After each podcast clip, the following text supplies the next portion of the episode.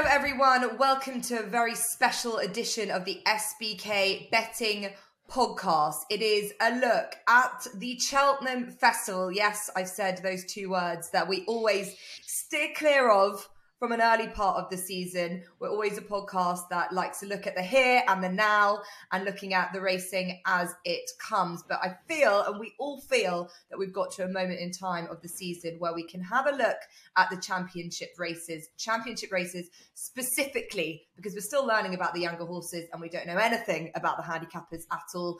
Um, but we can have a look at it from an anti post betting perspective, especially as we've got our early entries. Uh, so we're going to have a look at the five championship race, races and get the thoughts of Tom Collins and Ross Millar. Have to remind you that this time last year, which went past me, I can't remember that I actually did this, but I'm pl- pleased that I had done. I think I put up A Plus Tard at this stage, which was good, and and Flooring Porter. So um, we're looking to see if we can do the same and find some angles at this stage for some of our horses, uh, some of our selections for these big races. So we're going to kick off with the champion hurdle. As I said, Ross Miller. Uh, Tom Collins with me as always. Uh, Constitution Hill is currently 49 favourites, State Man 5s, Honeysuckle 11s, Pied Piper 64 to 1. And you can take any price for all the others. We've got the likes of Bob Olinger, Epatante, Sharjah, Sir Gerhard, we don't know how many will turn up in this. A lot of them might fear for their lives for Constitution Hill. Um, some might be happy to take them on. We're pretty certain State Man will. Ross Miller and Imagine, not really a betting race. I think Constitution Hill's probably got quite a good chance. Um, no, it's it, I I think it's probably you know we're a, we're the SBK betting podcast, but I mm can only speak for myself. First and foremost, I just love horse racing and, and, love watching good horses. And let's hope Constitution Hill gets there because it's a chance to watch a really, really top, top class horse. Um, do I want to back him at five to one on, four, you know, nine to four on? Not at all. It's only going to diminish my enjoyment, to be honest with you. Um, I think if if you're minded to, you're trying to find the horse that's going to finish runner up to him, whether that's you put him in a forecast or each way or uh, with the you know some some you can get the without market. Um, for mm. my money, I think Vauban at eleven to one is a is a decent enough price. I think he'll go off shorter than that. Um, I really liked what he did at Leopardstown over Christmas, as we spoke about it at the time. I thought he got short of a bit of room at a crucial time, probably got a bit tired in his first run, and I think he outran expectations of trainer and and owners. Um, I think it's uh, Danny Mullins has got experience on him now. That's a good thing. I think he'll have the ride in the in the big race. The, the, the, the harder they go, the more chance he's got. I think he's going to probably end up over further than this eventually. Um, you know, four-year-olds coming five-year-olds don't have a great record in the champion hurdle. Yeah. I don't think he's going to going to beat Constitution Hill in a million years, but 11 to 1 each way didn't seem the worst price. Uh, for all this, probably not a price I'm going to take myself. I think it's a race I just want to watch and enjoy. Yeah, as we said, we are betting podcast. This isn't a betting here as well, but it is horse racing. Anything can happen. We can always we always say that. Um, Constitution Hill has been pretty much flawless, um, but look, you've got you've got to you've, you've got to take um, his price as it is, and that's based on uh, on the performances that we've seen that we've seen if anything, as Ross has said, this is a as is sort of running on in behind him and each way prices, and they're probably good value for what they are because Constitution Hill is so short. TC, is there anything like that that you can see running running into a place, or are you going to take on Constitution Hill? No, I'm certainly not taking him on. certainly not taking him on. Uh, I have been stupid with some of the selections in recent weeks. Actually, just last week, but I'm not that stupid. Um, I won't be taking on Constitution Hill. I think he wins. I actually do think four to nine is a value bet. Now that comes with the the caveat that 49 is still a very short price. Would mm-hmm. I actually want to back him at 49? No. But if you're doing a Cheltenham opening day Tuesday accumulator or whatnot on SBK, then of course you want to be adding Constitution Hill into that. Um, if he's 49, I imagine it'll be more one to five, like Ross touched on there. There is no horse in this field aside from State Man that even could hold a candle to, to Constitution Hill's quality. Uh, Sharjah, obviously, in the past would have been a player. He'll run in this race most likely. Um, Vauban looked good a couple seasons ago last year, but uh, I don't really know what to expect from him. Constitution Hill is just A plus, and he's facing horses that are B or C. You know, um, you can make a load of comparisons with this uh, champion hurdle to the champion hurdle that we saw last year. Um, last year, Honeysuckle obviously won the race. She came into Tuesday's feature with clearly the best form, the highest rating, and air of invincibility. Um, of course, at, at, that point, she hadn't been beaten. She has since. Uh, but aside from her last year, the second favourite was Appreciate It, trained by Willie Mullins, who was yet to prove himself in a proper Grade One outside uh, of novice company. And there was a decent gap to the remainder with the likes of Epatante, etc., in the market. Mm. This time around, we have an unbeaten runner who has the best form, highest rating, and more than an air of invincibility. Uh, that horse is Constitution Hill and I fully expect him to win. And away from him, again, we have a Willie Mullins trained second favourite in State Man, who is yet to prove himself in a proper Grade One. Now he has run outside of novice novice company, but he's basically had two trials against other Willie Mullins horses. So uh, yeah, I wouldn't really use that form as literal. And then aside from those two in the market, we have Epatante in there again. We have Honeysuckle, mm. both of whom might not even run in the race and we have Vauban and Sharjah, who you know they've got completely different profiles, but uh, at the same time, I would never take them over State Man, let alone uh, Constitution Hill to win. So, yeah, it's not a betting race for me. Uh, we've got four other races on this podcast that I'm sure we've got sele- selections for, but uh, at this stage, I'm just counting down days to watch uh, Nicky Henderson's champion running the champion hurdle. Yeah, look, we're lucky to have him. Um, it'll be fascinating to see what they do next year. You'd imagine we're going to see him over a larger obstacle, um, a novice company, and then look to. And what was also intriguing is that he uh, he's already been lined up for Aintree and stepping up in trip as well, um, two and a half miles. And so look, they're going to be experimental, and I think he's got a great owner in the shape of Michael Buckley that wants to take on these uh, adventurous challenges. So yeah, looking forward to seeing him.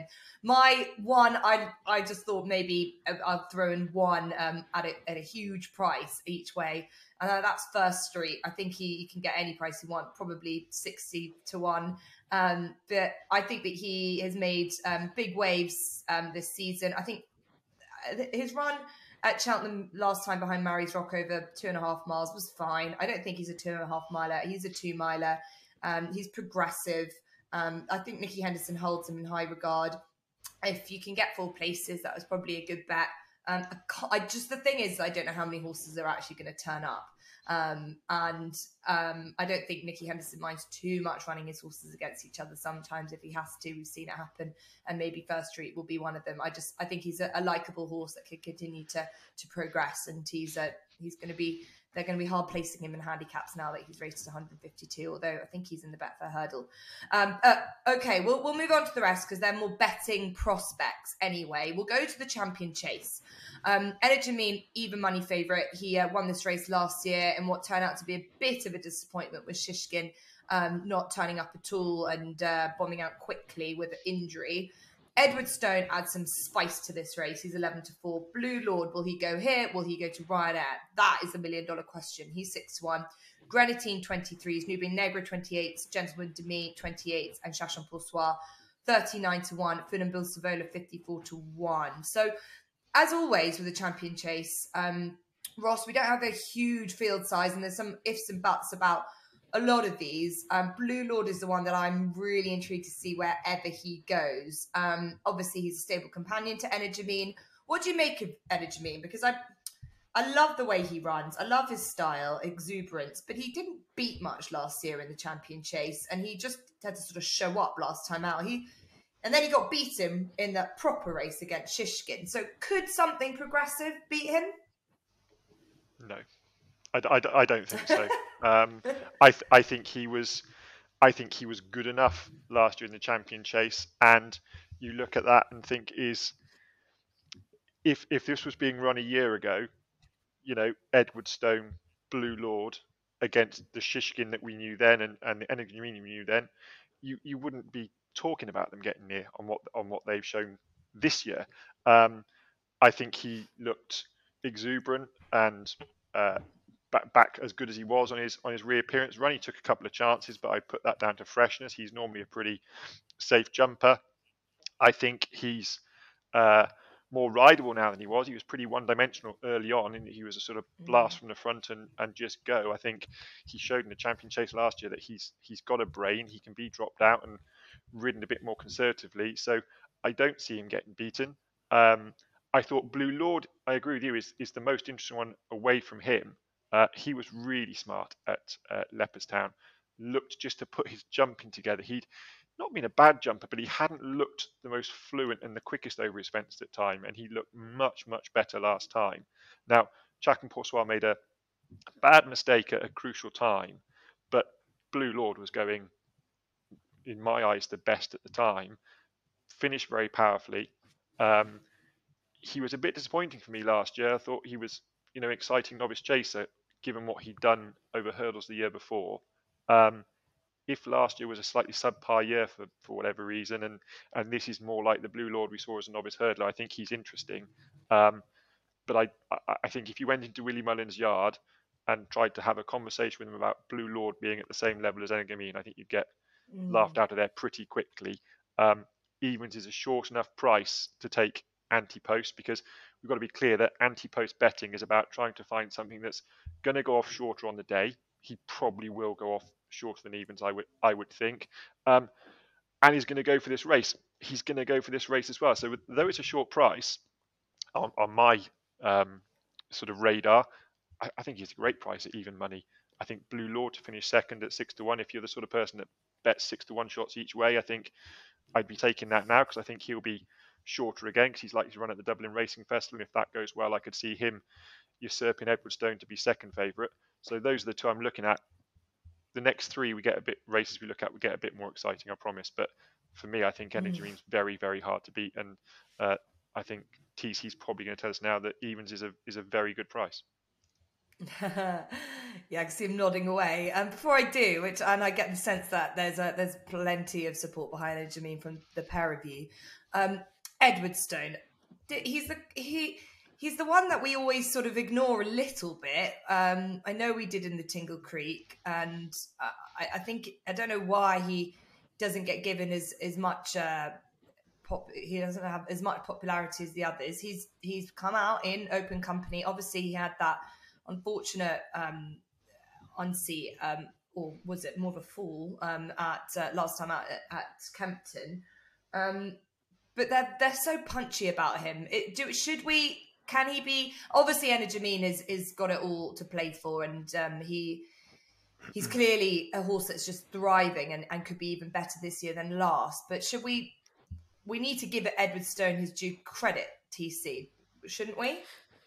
Yeah, I mean, last year he was good in novice company. He racked up, uh, what was it, five consecutive victories before being beaten at Aintree odds on. Um, he was decent in the Tingle Creek on his return, beating Greaneteen, who was prime for the race. Last time out at Kempton, he would have won. Um, I, I, I, mean, I know people are going to be like, "Well, it was so far out and he fell, and you never know what happens." But he's a much better horse than Edith If he got round and, and jumped fine, he would have won that race. Um, but it was a very bad mistake. And a general rule I have, no matter who, who the horse, is if they fell or unseated or whatever last time out. Brought down is a completely different thing. But if they fell or unseated last time out, I won't back them next time just purely uh, because I've had terrible experiences in the past where I back horses that fell last time and go and fall again, and then I just gutted about my, my own decision. Um, so yeah, look, you have to consider Edwardstone but I just don't think he's in the same the same league as Energumene. Uh, I just think he's the best horse in the race by an absolute mile. I think he's my banker of the festival. He should be four to seven, not even money. I think that's a great price, as Ross touched on. Uh, is he running Energumene running before the festival? I thought um, potentially he was going to run in the Clarence House or at the Dublin Race Festival, and if he does, then he's going to be a lot shorter than the even money right now, isn't he? Um, not not only does he tick every single trend that you need for a champion chase winner, this horse has huge star quality, like massive star quality. And the reason that people underestimate Edwardstone on a regular basis is not because we don't uh, know that he's a very good horse, because we do. He's rated 170. He's proven himself in novice company, but he was a former handicapper. And when a horse progresses up through the ranks, but it takes them a while to do so, and they're beating in handicap company, you don't gain that initial cult following that you see from horses with star quality, the likes of Energumene, Shishkin, that have won that win their first five, six, seven races, and then you think they're going to be invincible. You don't have that following when you lose a, load of handicaps and then go into uh, graded races, start winning them, and you become that improver that hits the top of the, you know, the top of the tree in your division. You just don't gather the same amount of impetus regarding the racing public. That's why I think he's generally un- unconsidered uh, for races of this nature. But yeah, back to Energy. I mean, He's won every single chase start um, that he has contested by eight and a half length eight, eight and a half lengths or more, except for the SBK Clarence House Chase, where he got beat by a prime Shishkin. Keyword there is prime. Because if you consider Shishkin where he is now and you think that he beat an Energumene, then you'd be thinking, well, even money is pretty short. Um, but this was a prime Shishkin, an unbeatable Shishkin. And he ran a great race in second, Energumene He's got plenty of speed, as Ross touched on. He's versatile, can be held up, as he showed in last year's race when he beat nothing, but he still won, beat Funambule Sivola by eight and a half lengths. Or he can go to the front, which is the aggressive way, the way you should ride a horse who is dominant uh, with ability. I wouldn't be surprised if they go to the front this year, by the way. Um, his Hilly Way victory on his reappearance, I thought was very good. It was, yes, a piece of work. It was a canter, paid canter, but at the same time, he was impressive. And yeah, you have to consider Edwardstone, as we touched on. Blue Lord, I think is better going to the Ryanair, I have to say, especially if there's question marks regarding Allaho. We'll come on to that race in, in due course. Um, but if even if Blue Lord does run here, I just think Energumene's a better horse. And yeah, I'm all over the even money. Short price for anti post, but I think it's a value price. Yeah, there's a lot um, that can happen in between now and then. We're re- recording this uh, early part of January. We've got the Clarence House coming up on the 21st of January. And from what we've heard, Energumene does go there, as does Edwardstone. So we could see a, a, sort of a preview for the champion chase at Ascot. As TC was saying, Energumene was beaten in this race last year and what was one of the races of, of this century. Um, and he he's probably got a, a lesser race um, this time around. No Shishkin, as you say, at his prime. So even money uh, now could look pretty good if he goes and wins that race. And Edwardstone will be a lot bigger. The only horse that won't really be affected by it is Blue Lord, and he's the one that we will go on and talk about probably a bit more for the Ryanair. But I'm still going to put him in as my selection here because anything can happen in that Clarence house, and if a, and, if an Energumene doesn't uh, perform for whatever reason, I still think Blue Lord looks like a solid option, and I think after last time. Um, out um, where he won um, Willie Mullins said that he always looked to be a Ryanair horse, but he showed a lot of speed in that race. So he's still umming and ahhing. It is Willie Mullins bingo. I think he's probably the same price for both the Champion Chase and the Ryanair. So in which case, I don't mind him as an anti-post selection for both of them. I really, really like this horse. He's definitely on the upgrade. Um, he's a horse that had always has had a big reputation. He's a younger type, and he just sort of could be anything. And he's just, as we say, it is a betting podcast. It is anti-post, and he's a he's more of a betting proposition for me as we stand. So that's the champion chase. We'll move swiftly and quite neatly into the Ryanair. Um, again, this is all about um, another one of Willie Mullins' runners, Allaho. Um, he has was is just been pretty flawless, and we this is a horse that we really hope to see in the King George. Didn't make it.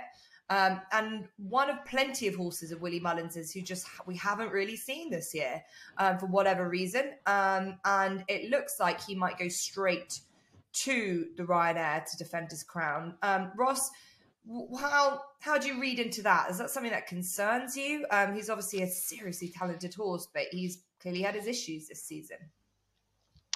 Um, it it doesn't concern me because it it just means for me he's just not an anti-post proposition. Because um, at mm. that sort of price you're tying up a huge amount of your betting bank on a horse that you just simply don't know is he going to get there? Um, if he turns up there without a run that doesn't bother me at all. It's whether he's actually going to going to turn up there. And i think if you go through this this sort of the entries at this stage Allaho, Galopin Des Champs, well, they're they're going to want to go for the Gold Cup. He's got to prove he stays three miles. We'll get onto him later. Blue Lord, I'm fairly confident he goes to the champion chase. They Willie Mullins spoke about showing a lot more speed. Daryl Jacob was ecstatic with how much more speed he showed, and he is. I mean, there's no one bigger in that department and decision making than Willie Mullins. They'll go where Willie Mullins says they want to go. But Daryl Jacobs, a very influential piece of the jigsaw with uh, Isaac Muir and, and uh, Souede. Um, so I, I, think he looks like going champion chase. Shishkin, I'll come back to him. I'm not finished with Shishkin yet. Conflated, I think they'll want to go to the Gold Cup. Fakir D'Oudairies will probably run here. Stattler is almost certainly going to go to the Gold Cup. He's not coming back in trip. And then you're into Chacun Pour Soi and, you know, the likes of Hitman. Um, so the, the, the two I am interested in, Shishkin, I think he's not finished yet. I, I don't get this groundswell of he ran badly in the champion chase and they clearly found a problem. Now, people don't like that the problem wasn't found straight after the race and they think it's excuse making. Um, you know, veterinary medicine being what it is, there's an awful lot of tests that have to be undergone to find out what's wrong. He then came back and ran below par in the Tingle Creek and looked outpaced the whole way. They've done a piece of work and, and Nico has, you know, reported that he's his, his wind wasn't perfect. He's done a small wind operation. Um, that's enough for me to say, well, maybe he's just had a little bit going on. And a, a, a Shishkin that's able to breathe over this sort of trip on a track that he likes, he's dangerous. Whether Allaho's in there or not, he's dangerous. But do I want to be taking six to one about him when he might just be one of these horses that has a catalogue of errors and we don't see him this season? No, I don't. But when we review this race closer to the time, he's still on my list. I'm not. I'm not buying that this horse is finished, and he's with the greatest trainer on either side of the Irish Sea for bringing horses back. There are no bones about that. But the horse I like for the here and now, and I think he's almost certainly going to run here because he clearly didn't stay three miles in the Savills chase. Travelled really well and caught my eye. Is French Dynamite for for Mouse Morris. I thought he jumped really nicely. Um, off a fairly slow pace early, and then when they quickened it up, he travelled like a very smart horse, and then hit the rising ground going into unknown territory. And I think the, the petrol gauge hit empty. Um, that form in the Cheltenham Handicap when beaten by Galore um, is is looking better and better. And he would have beaten Galore that day if he'd have jumped the last the last fence. He'll travel off a, a strong pace. Um, this could cut down to a very small field I'm confident he's going there. So, uh, from, from the view of anti-post betting tr- being about trying to build a portfolio of horses that you found the right target and you found a price that they're going to go off shorter, um, I'm more than happy to take the sort of 20 to 1 or bigger uh, about him. 33 to 1 then isn't too bad. That'll do. Yeah, that'll do. Obviously, Mouse Morris as well has be his trainer has had a what's been a, a only could be called a quiet time. Um, this is one of a small number of horses he's had. He actually had a really good December, three winners, um, and you, there's only been a couple of months over the last few years where he's had more than one winner um, uh, that that month. So it's just been a really, really difficult time for him, or quieter time for him. Um, French Dynamite hoping to um, sort of really spearhead a small team um, for the Grand National winning trainer. But that's the 33 to 1 for French Dynamite at this stage, anti post for Ross. Um, so, TC, we've uh, talked about Allaho and how Ross isn't too concerned about him coming into this race without a, ra- a, without a run if he is to come. I suppose that is all the, the ifs and buts. Is there anything that you think is likely to run um, that you'd be hopeful for and is good value at this stage? I think it's a really hard race to, to decipher.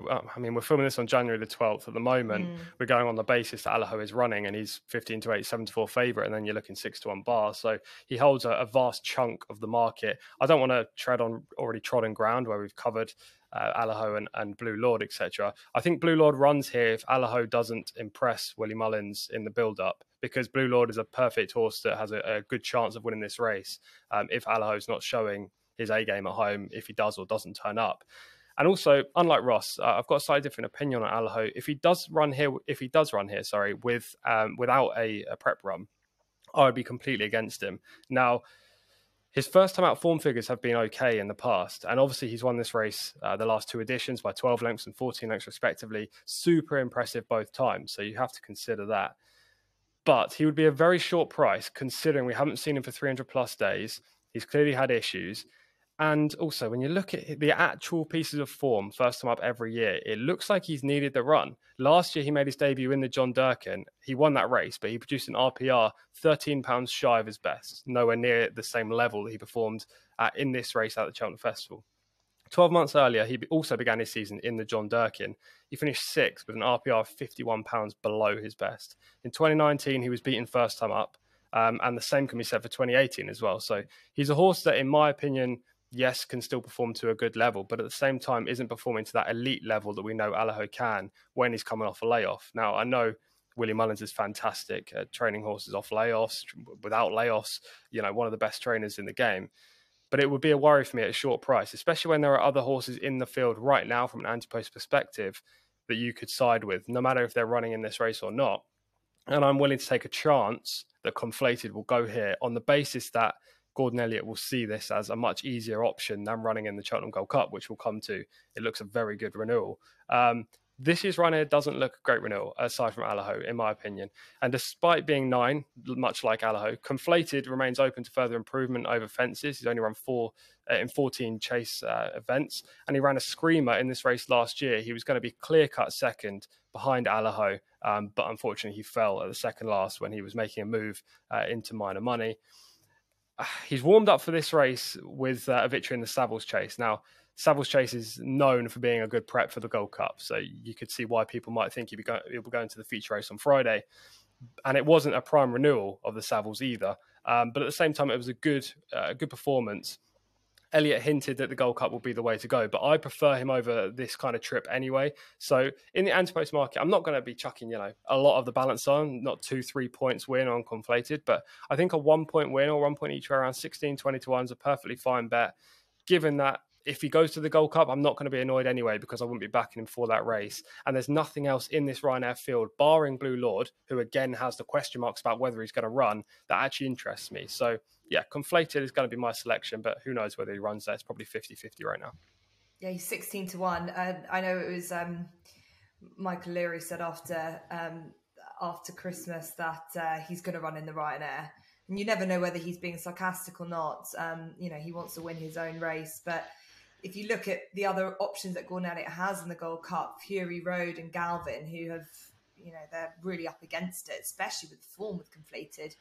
It'd be hard to hard to think that Gordon Elliott wouldn't want a proper live chance in that race.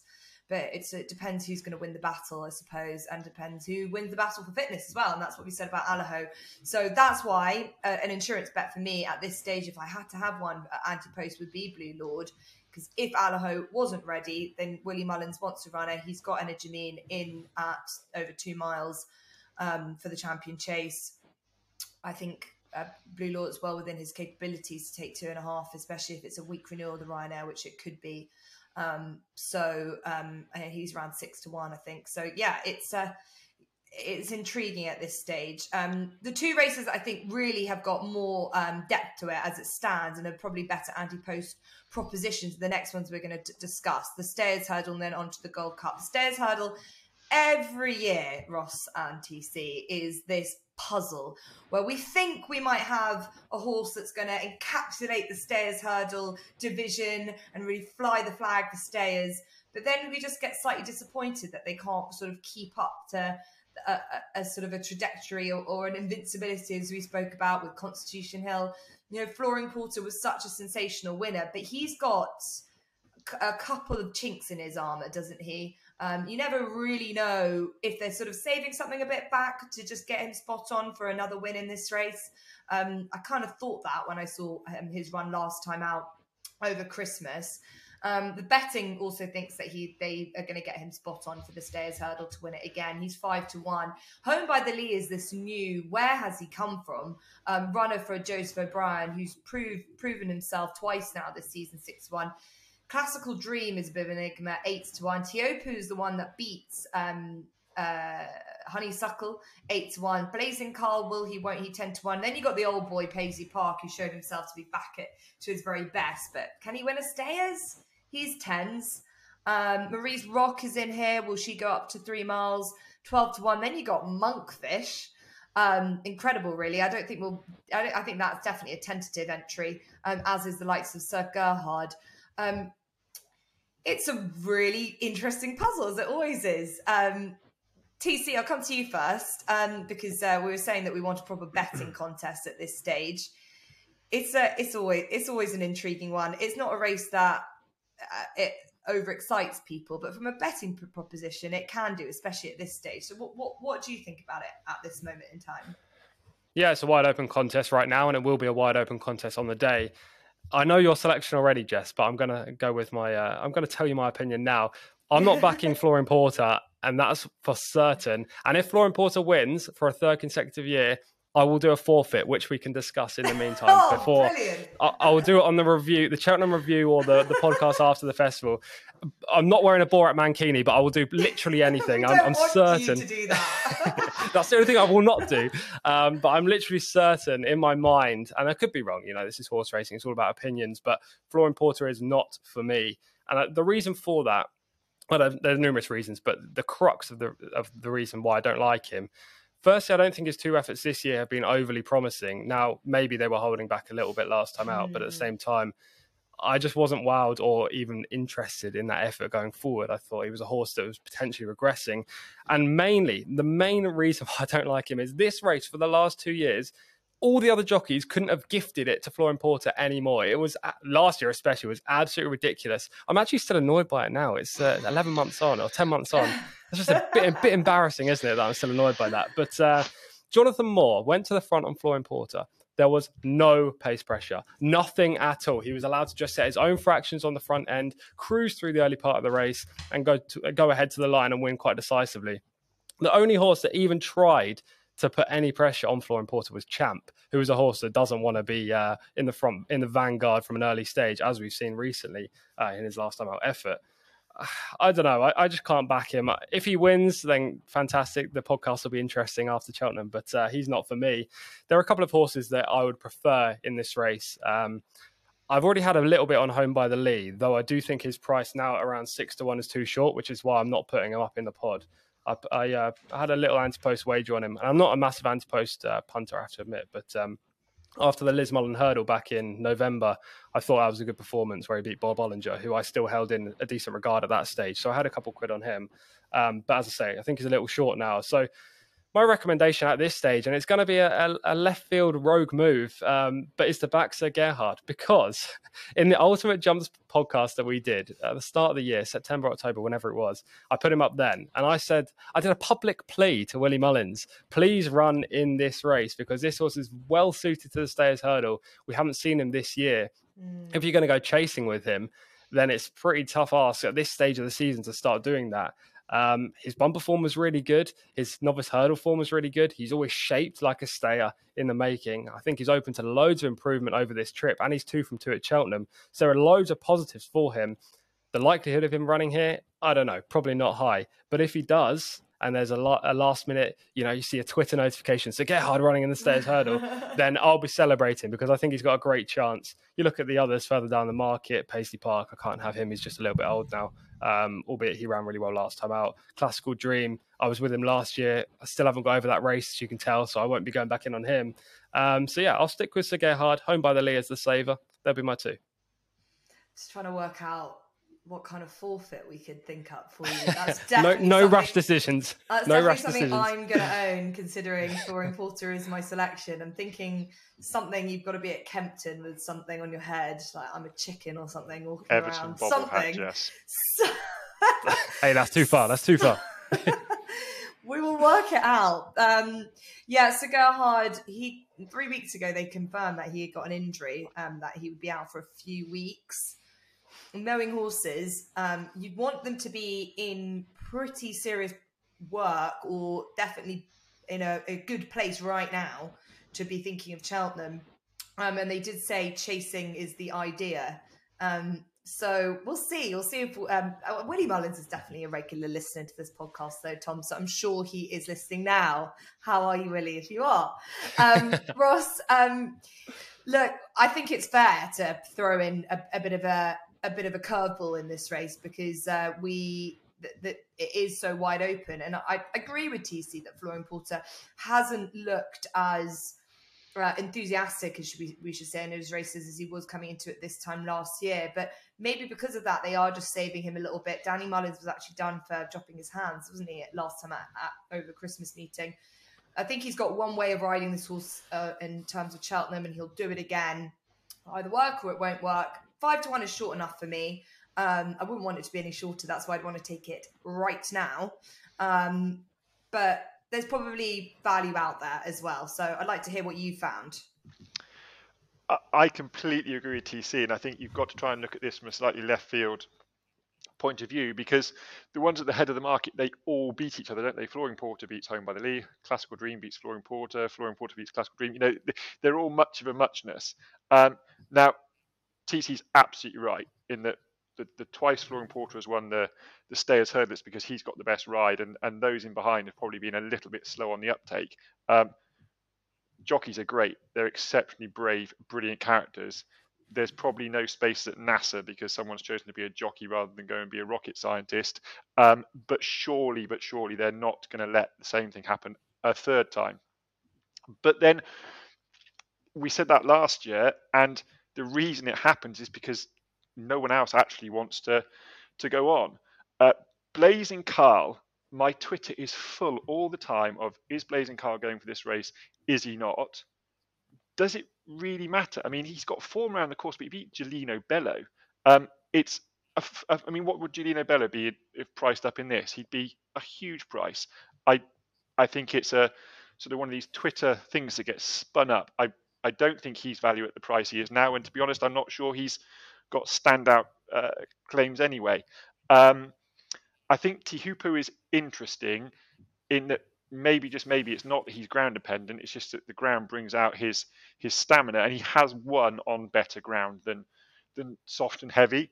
Um, so I thought he was interesting if they decide to go up in trip. Um, and then I just looked a little bit further down the market, and I think the same could be applied for for Saint-Sam from Willie Mullins' yard. Um, I was desperate for them to run in the Turners last year over two and a half miles. I thought he'd been crying out for for going up in trip, albeit he can be keen early in his races.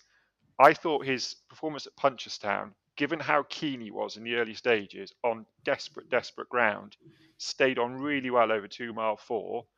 Um, if he goes for this race, and if um, and and I don't quite know what will happen to TC if it does happen. They they let Danny Mullins stack them all up and drop anchor in the middle part of the race, and it turns into a sprint up the hill.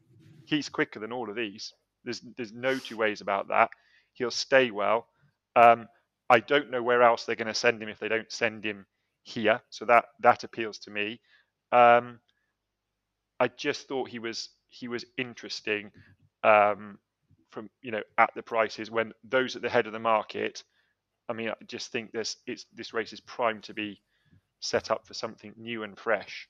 Um, and then mm. we'll be talking in April about how Danny Mullins scored them all from the front and won a third stayers on on Flooring Porter as TC sat there in his Everton kit. With a chicken hat on.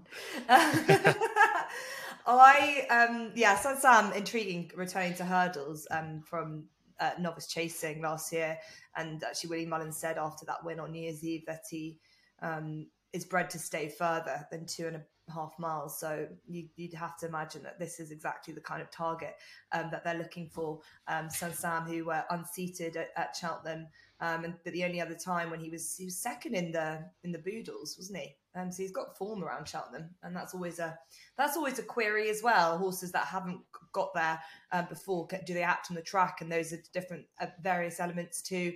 Um, so Saint-Sam 14 to 1. Um, as I said before, I'm fine that Ross and TC completely disagree with me. That's all right. That makes gives me more of an impetus to put up Flooring Porter at 5 to 1. Um, as I said, I don't want him to be any shorter than this. I actually thought he could be we could he could have been a little bit bigger. Um, based on the fact that his two runs, his runs this season have not looked as inspiring as last year's. Um, but I do think that he is being completely trained for this race and this race only. Home by the Lee um, is this this new pretender in this sphere, um, but I would have to see him do it at Cheltenham, which I which we haven't. Um, and as we've said, the likes of Klassical Dream just doesn't hit it enough for me. Teahupoo, um, I think, was flattered a little bit. Um, Paisley Park what an admirable horse. But maybe he's possibly done a lot of hard races early on in this season, um, especially um, uh, uh, in such high high class co- company. Um, and he's now um, another year older. Um, and yeah, so I think Flooring Porter at five to one is is is worth it. I'll, I'll just make a note on Buzz quickly. He is a, he is a tentative entry. He's going to have to do a lot more than he is at the moment for it to be a um, a definite, but it's it, you've got to be in it um, at this stage. So we made the entry, um, but he would be coming off a huge, huge, huge layoff. Um, but the plan is to have him running at some stage um, this springtime. So um, it's nice to have him in there and see his name. Um, okay, that's the stayers hurdle. Um, we'll go into the Gold Cup because this is the one that I think we're going to get most interest out of because this is a good race, guys. If they all get there, I really hope they do because I think we've got some really good older horses. We've got some new, younger ones. Um, we've got a, Grand National winner. Uh, this has got something for everyone, and you've got a, an, an, an um, American Grand National winner as well. So I love this. I love the feel to this race. Um, Galopin Des Champs deserves, I think, to be at the top at seven to four, but he's far too short for me in this Gold Cup. L'Homme Presse seven to one. Noble Yeats, the Grand National winner, is eight to one. Last year's winner, A Plus Tard, 11 to 1. Bravemansgame, the King George winner, 9 to 1. Protectorat 11, Stattler 11s, Conflated 20s. And then you've got to go all the way back to two years ago, the winner of this race two years ago, Minella Indo, 39 to 1. I've named a lot of horses and a lot of races that uh, these horses have been winning. I love the makeup of this race, Ross. It's got a real good feel to it. Um, and I think there's some nice prices at this stage from an anti-post perspective for our get our, to get our teeth into. What do you think? I cannot wait for this. I mean, if these all line up, it'd be the best Gold Cup I can remember seeing in my adult lifetime. I think. Um, some would argue oh. I'm not an adult yet. Um, I, I, was about to say, how many Gold Cups have there been? Ross? got, got there before you. That's not fair. um, Galopin Des Champs, I love, and I thought the the most taking thing about his reappearance was how he sort of lobbed along behind the bridle he was just so far removed from the horse that just tore off round Leopardstown last year. I think it gives him a great chance of seeing out this trip. Um, but I think the price is, is short enough. And actually, I'd probably be more inclined to take an even shorter price about him if he wins over three miles at the Dublin Racing Festival, which I think is the is the plan. Um, mm. Because just all along last year, I loved him last year, as you know, but you just couldn't think that a horse with this much speed and this much exuberance could be a Gold Cup horse. But the way he he went about his business on his reappearance completely changed my my opinion. I was pretty keen on L'Homme Presse at the start of the year for the Gold Cup. And then just watching the King George back, I know he unseated, I know he jumped out to his left, but Bravemansgame was going away from him. He wasn't coming back at Bravemansgame. Um, and it's just planted a little doubt about stamina, which I had no doubt about stamina for this whatsoever. So maybe I'm overthinking it. Noble Yeats is fascinating, but all his best form is on flat tracks. He's going to have to prove he acts around a track like this. His jumping is going to have to survive in the early part. And I know that's saying it about a horse that's won the biggest jumping test there is in the Grand National, but I just think this is going to be run at an end-to-end gallop, and I have a slight concern over that. Bravemansgame, I, I, don't think he stays, but I didn't think he'd stay in the in the King George. So bear that in mind when you're listening to me. Protectorat, I'm not a fan of. Stattler, I think is really interesting, but I'd already advised him on the Ultimate Pod at a bigger price. I still think he's a decent price. Uh, around about 11 12 to 1 but he's already in my portfolio so i can i can pass him over um, so the, the, the one that i think is is overpriced is Royal Pagaille, and that's assuming it's going to be a soft soft ground Gold Cup. If it's not, you can you can forget it. He just hasn't got the gears. But he did really well in the in the King George over a effectively an inadequate stamina test. Um, but it just shows that the ground makes a big a big difference to him. He stuck on from a long way back last year in the Gold Cup, having got outpaced. Um, we're probably due a, genuine soft ground Gold Cup, and we it would just be typical, wouldn't it? We've all moaned about there being no rain through the early part of the season, and then when we're expecting spring ground, we'll we'll get an absolute absolute bog. And there's plenty of rain around at the moment. Um, yes, we're some way out. Um, so I just thought, in terms of an anti-post portfolio, Royal Pagaille, if, if the rain comes, will be nowhere near 33 to one on the day. Again, sticking to the is he likely to go for this race or go somewhere else? If, if he runs at Cheltenham, he runs in this race. Um, you've been a big fan of him for a long time, so I'm just sort of trying to to, to jump on your tail really. Um, and I, I I was really impressed with him in the in the King George. Well, you can get bigger than 59 to 1 at the moment eh, from SBK uh, perspective. Uh, yeah, I do love Royal Pagaille, and I thought he ran a, a, a great race um, in this last year as well, an admirable effort. And he's clearly a horse that has had his his issues and his niggles. Um, you'd imagine he's off to the Peter Marsh as well, where he which he loves. But yeah, soft ground will be the will be the um, the making of him. Um, and yeah, he's a, he's just a lovable horse. Um, so Royal Pagaille at this stage for Ross Miller, and, and what's a really good um, renewal, we hope, of this Gold Cup. Um, TC, we've um, got a lot of new up and coming horses. Noble Yeats is listening to Emmet Mullins saying, you know, does he have a class of, of this kind of graded race? Um, we've got Galopin Des Champs, who, you know, he's he's a novice coming into open company. And in the past, that's not really been favourable for those types of horses. And you wanted horses that have a little bit more experience. And you've got Bravemansgame, your King George winner. And we've touched on whether he is a a Cheltenham Festival horse or not. And I think they're just happy to keep him fresh and give it a go. But then you've got these horses who've ran in the Gold Cup, A Minella Indo. Um, they've uh, they've been there, they've done it, um, they've given it a go. So we know that they can they can compete. But is it a better race than we've seen before? And is and what is your belief uh, at this stage that has genuine value for for the Gold Cup come March?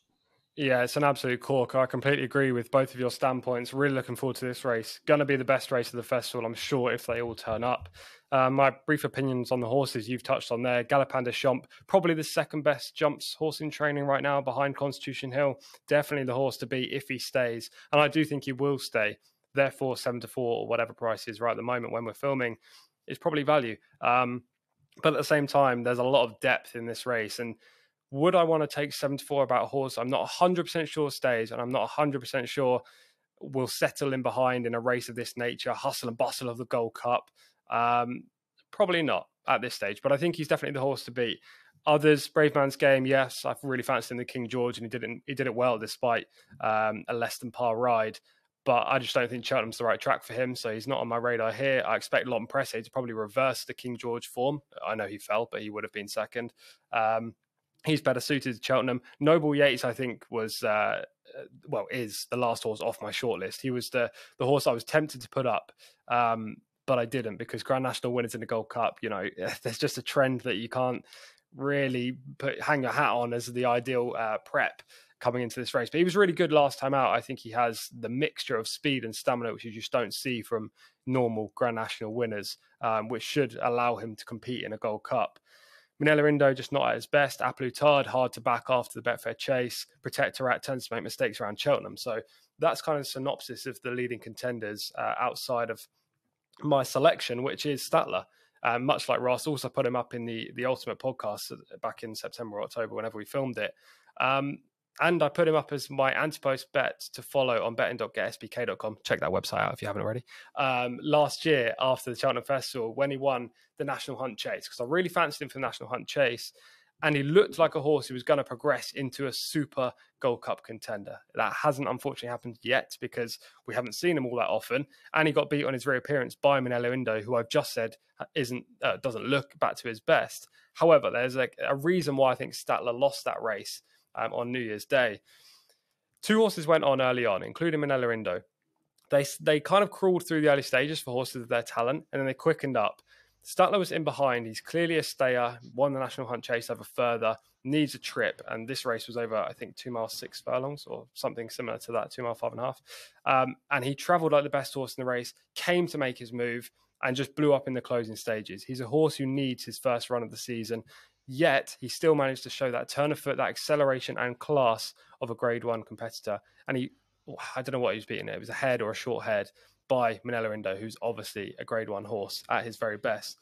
I believe 10 to 1 is still an extremely fair each way price. Uh, I can't remember what it was for the Ultimate podcast, maybe 16s, um, which we were we both jumped on at the time, Ross and I. But uh, I still think 10 to 1 is very fair. I think he goes off single figures in the day.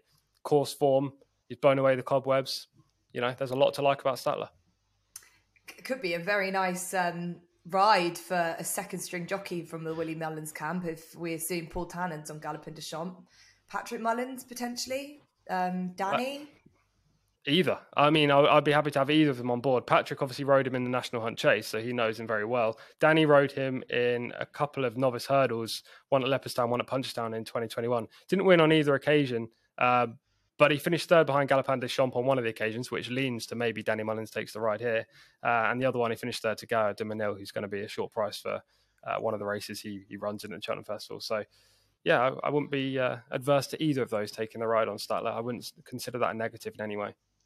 Yeah. Okay. So eleven to one for Stattler, um, second string for Gal- uh, to, for Willie Mullins if they if they both get there.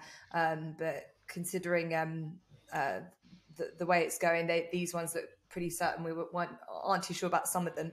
Um, I think the guys made perfect uh, explanations about Galopin Des Champs. I think he, look, he's he's got everything going for him, but I just don't like that price at seven to four, where you know this novice and open company um, in a very deep looking uh, renewal of the Gold Cup against horses who've been there and done that. Um, and for me, just my quick thoughts to add add to this. Ross touched on um, Minella Indo. Um, yeah, look, this horse is probably seen his best days. Obviously, he's a, a previous Gold Cup winner. Um, he uh, was he beat um, Stattler by a neck last time out and gave uh, the Savills Chase, giving Henry de Bromhead a fab, fabulous victory. Um, he was getting weight from Stattler as well, so there were things in his advantage, but. He has won a Gold Cup and he's been second in the Gold Cup. And I think at uh, the price that you can get him at, 39 to 1 currently. That is not a bad each way price for a former Gold Cup winner. Um, that probably will be. I don't know if he potentially might just go straight there. They might run him again at the Dublin Racing Festival, but I'd be happy to see him go there fresh. Um, he's been beaten before at uh, the Dublin Racing Festival. He's been beaten by Conflated in the um, Irish Gold Cup last year and then went on to finish a good second um, to A Plus Tard. And him, A Plus Tard, I haven't put up because I just I was too worried about what happened there at um, the Betfair Chase last time. Um, then he got a knock. He just hasn't had a great year. Um, and I think Henry de Bromhead wouldn't want him to go into this, even if he does get a prep run in with what's been a bit of a truncated season so far. Um, Presse will be my other selection at seven to one. Um, I've loved this horse and seen what he's done. I'll forgive him for that unseat and a, in a, a track that clearly didn't play to his strengths at Kempton last time the King George. He'll be much more at home at Cheltenham. He'll want the ground to be softer as well. Um, I'm happy um, to see him go around this this right way round that he likes to go. Uh, he um, he's a. I, I'm really looking forward to seeing him against uh, Galopin Champs um, in a race where I think it's the young pretenders against the older sorts, and it, it's the time to see um, who uh, who who really leads the pack in that way. And I just think at seven to one, he's a he's a slightly better value for the Gold Cup um, come March. So there is um, three and a bit months away now. Um, plenty more water to go under the bridge, and we will be looking at Cheltenham again, um, no doubt. Closer to the time, we'll have um, specific previews of the Cheltenham Festival, and it'll be interesting to see where we get to by then. The prices of these some of these horses, maybe some of their prep runs, and we'll be able to review them to think if they've uh, enhanced their reputations or decreased them. But as it stands, we hope we've given you something to think about from an anti-post perspective. And thanks as ever to Ross and to Tom. Um, a reminder that new SB SBK customers can get £30 in free bets by betting £10. And so that will might um, add to a little pot for your anti-post betting for the Cheltenham Festival. We are back every week with a specific look at uh, the racing for the weekend. So if you're dropping in just to listen to this for Cheltenham Festival, we don't. We're not just a one-off podcast. Um, we uh, we will give you. We endeavour to give you um, selections for the weekend's racing week after week. So you can find us on all your podcast channels and on YouTube. So thank you for listening. Good luck for March, and we will see you soon.